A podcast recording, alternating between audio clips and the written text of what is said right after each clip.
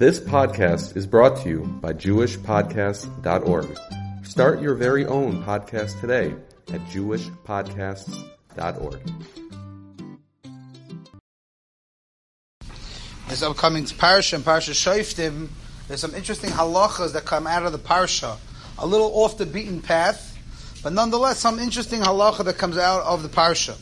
The first thing that comes off the parsha is a pasuk in Parachav pasuk Yites. Pasuk tells us kisatsu al ir yamim rabim. If you're going to surround the city, lachem alel topsa loisashchis is eitzel and doichal of garzik yimenu soichel v'oisoi loisichrois. This is the isur deraisa of chopping down a fruit tree. A tree that's producing fruit, you're not allowed to cut down. It's brought down in this week's parasha. Now, here in Queens, we don't get so many of these shilas because we're lucky if we have a little bit of a patch of grass, let alone a whole tree. But every once in a while, the shilah comes up. Oh, yeah? Oh, yeah? Oh, there you go. Okay. There you go. So I grabbed someone called me a few months ago. He was moving to the five towns, and he told me in his backyard there's a, fruit tree. They want to get rid of it. They want to destroy it. They want to get, you know, they want to remove it. It stirs the playground. It ruins the area where the kids are going to play. What do they do with cutting down a fruit tree? A pasuk in this week's parasha. So this is their raisa to cut down a fruit tree. So uh, how do we go around dealing with that? So there are different heterim in the Rishayim, in the Paiskim. It's interesting, if you look in Shulchan Aruch, you're not going to find this halacha openly in Shulchan Aruch. The Taz already asked this kasha. Why is this halacha not found in Shulchan Aruch? What's interesting is, besides for the fact that it's an Issa Deraisa to cut down a tree that's actively producing fruit, the Gemara says in a couple places in Shas, it's a Shas Hakona. It's dangerous. It's a bad idea. People die when you cut down fruit trees. So some people are not motivated by the fact that it's alive in the Torah. That doesn't do it for them. So you got to tell them it's a sakana to cut down a fruit tree. Most paiskim assume, not all, but most paiskim assume that if you have a scenario where you could circumvent the isser of cutting down the fruit tree, then you would also be able to circumvent the sakana behind cutting down a fruit tree. But not all agree. Some people hold the two separate sugyas. And even if you'll find the heter why you're allowed to cut down the fruit tree for X and Y reason, it would still be usher, not usher, but it would be dangerous the Gemara says people died when they would cut down trees. So you have to be careful with both of those. The irony of today's world is more people know that it's a sakana to cut down the fruit tree than they know it's actually a pasuk in this week's parasha, which is presumably an Issa Deraisa. Well, well, what's that? You're assuming a guy's cutting it down. Presumably, if you do it yourself. Now, we'll have to come to a guy in a second. Now, from this sugya, there's another subcategory out there, which is probably the more famous terminology that we ever hold. Where how many times have we told our children, or we were told as children, don't waste your food, it's baltashchas. Everyone knows that famous term. If you waste your food, that's baltashchas. Now that's not so simple where that's learned from. The Torah is not talking about throwing out a you know a half-eaten uh, you know uh, slice of pizza. The Torah is talking about cutting down a fruit tree. So there's a big machlokes him if whether or not wasting other things. This is just an example of wasting something. You have a fruit tree, it's usable and, and, and very productive, and you decide to chop it down. And there's a whole discussion. Let's say I'm chopping it down because I want to use the wood for something else. I want to chop down the wood tree, the tree, so I can use the wood to make something else. But let's assume you just stam as a just being a destructive person, which is the way the Sefer HaChinuch understands the Yisr. He understands the lesson over here of not destroying it is we're not destructive people. Everything has purpose. Everything has a reason. Don't just go around destroying things. But what about if you're going to be mashchis other objects that are not fruit trees? So it's a big machlokes him. There's a steer in Rambam between the Rambam and Hilchas Malachim and the Rambam and Sefer HaMitzvahs. But the way the Rambam writes it, the Rambam sounds, sounds very strong. It's not clear at all in the Rambam either. But the Rambam writes that if you destroy other things, you're mishabe kalim, kareh begodim. Let's say you just break a kli. Right? You have anger issues. So the way you deal with your anger is you, you know, you throw a glass uh, against the, uh, the wall besides from having to work on your anger, that might be a violation of taking a good usable glass and breaking it.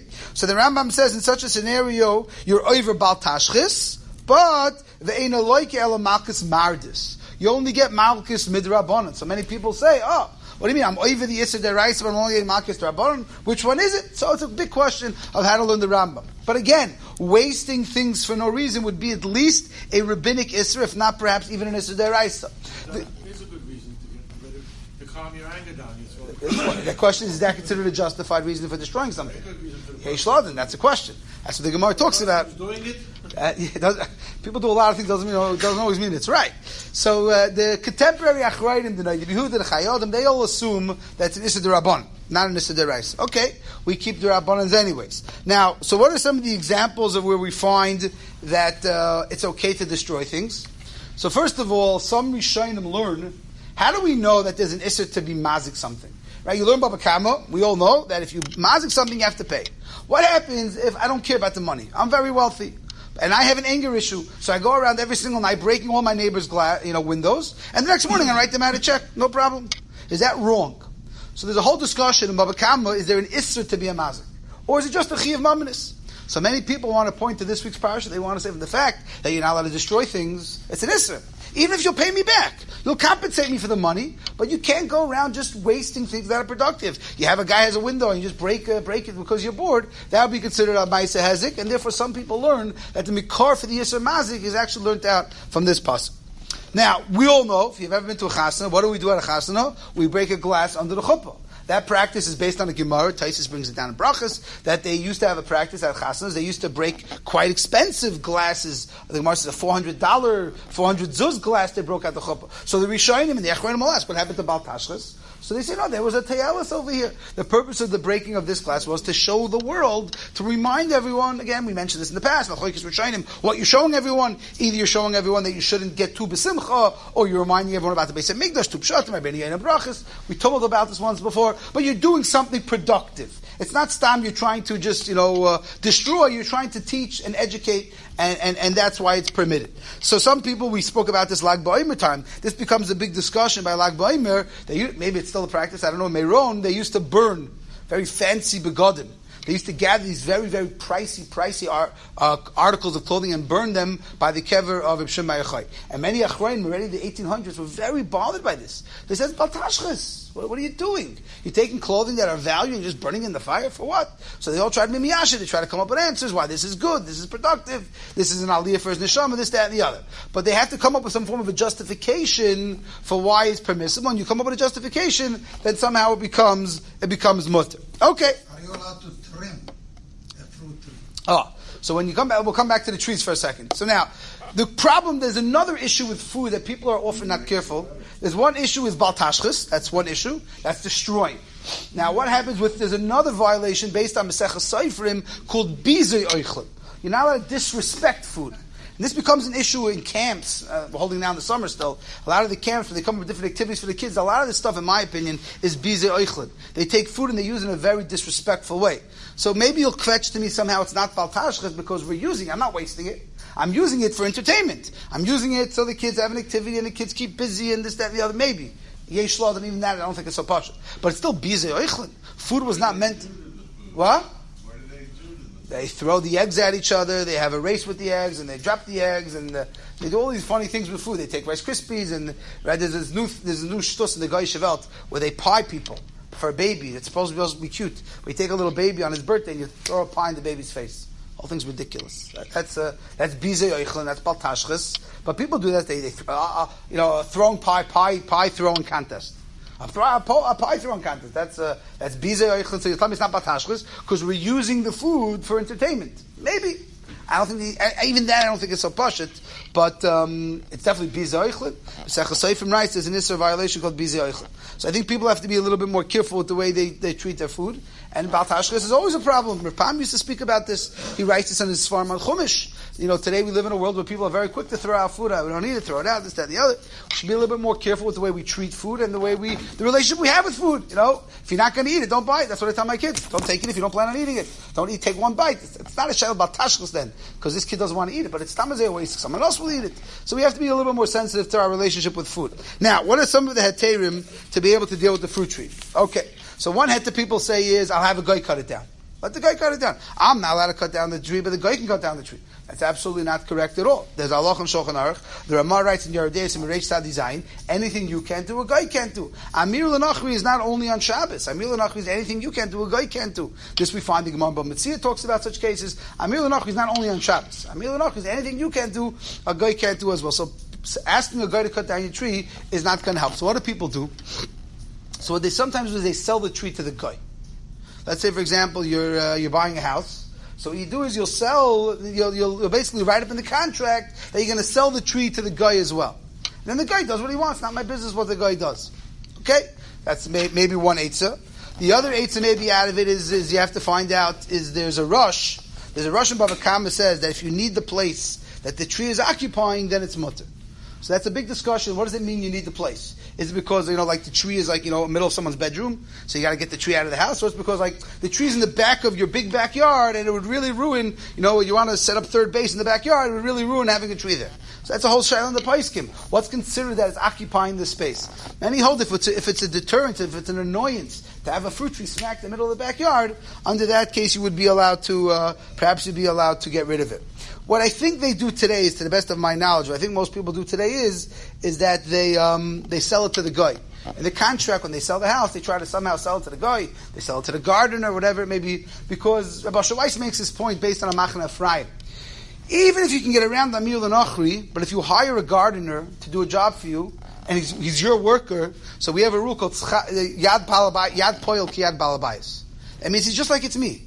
Even if it's not shlichus, but it's just like I'm doing it. So you have to hire a worker who's not a typical worker. It gets a little complicated. I think what most people do today is, is they try to somehow work it into the contract that the fruit tree will belong to the owner, and the owner is going to do whatever he wants to do with the tree. There is a shayla. I didn't go into it enough. And is bringing up whatever if you want to cut some of the branches, you don't want to uproot the whole tree. What happens if taking the tree down will be the best for everyone? The tree is not producing. Okay, there's a lot of detailed shaylas that are uh, there's svarim written on this. I have two svarim at home. Mom is written dedicated specifically to this topic about the issue of cutting down trees and the issue of bizu oichlim and the like. But it just uh, it all comes out from from this week's parsha. So it's just interesting to mention. Another interesting halacha from this week's parsha. It says at the beginning of the parsha, "Loisita lacha ashera kalates." So most of us assume it means you're not allowed to plant an ashera tree. You're not allowed to plant a tree for avodah But the Gemara has a different drasha. The Gemara says you're not allowed to have wood. You're not allowed to plant or build wood in the Beis Hamikdash.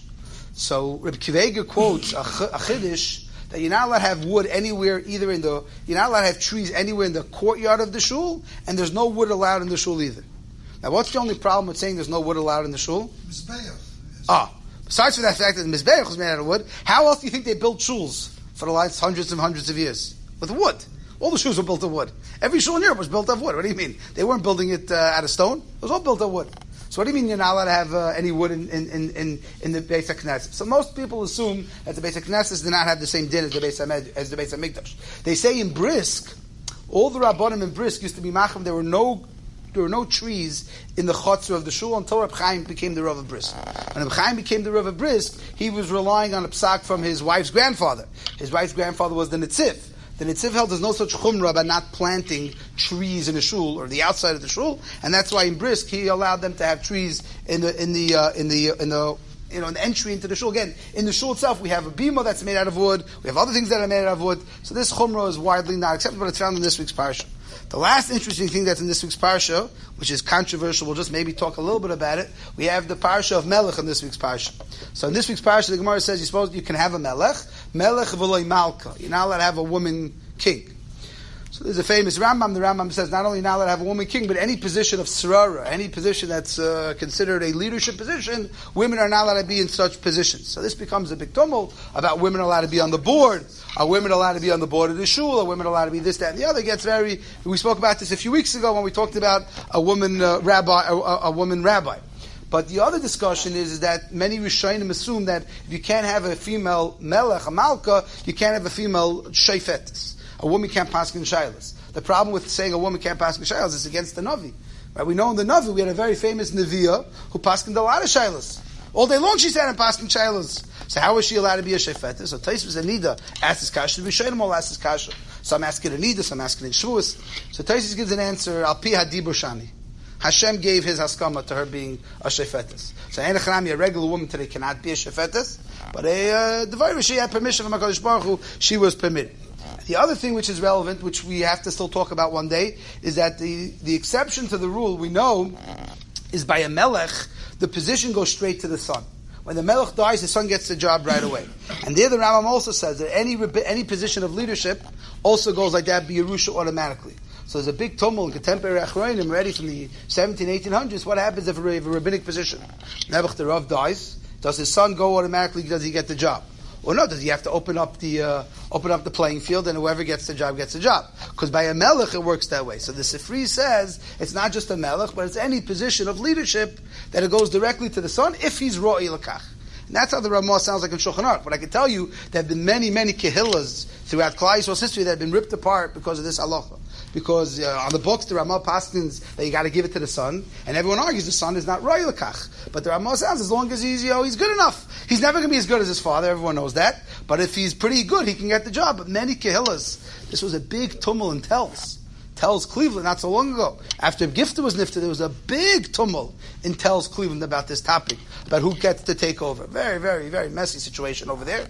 Uh, not for now, but this is all in this week's parsha. This is all in this week's parsha. All these types of topics, and there's even a shail in the poiskin. Maybe a son-in-law gets to take over after his father-in-law uh, passes. Does he also get such a position? What about grandchildren? A lot of interesting things, but they all come from this week's parsha, where the Torah tells us that by a melech, the the son takes over automatically, and perhaps that works that way by other positions of leadership as well. Okay.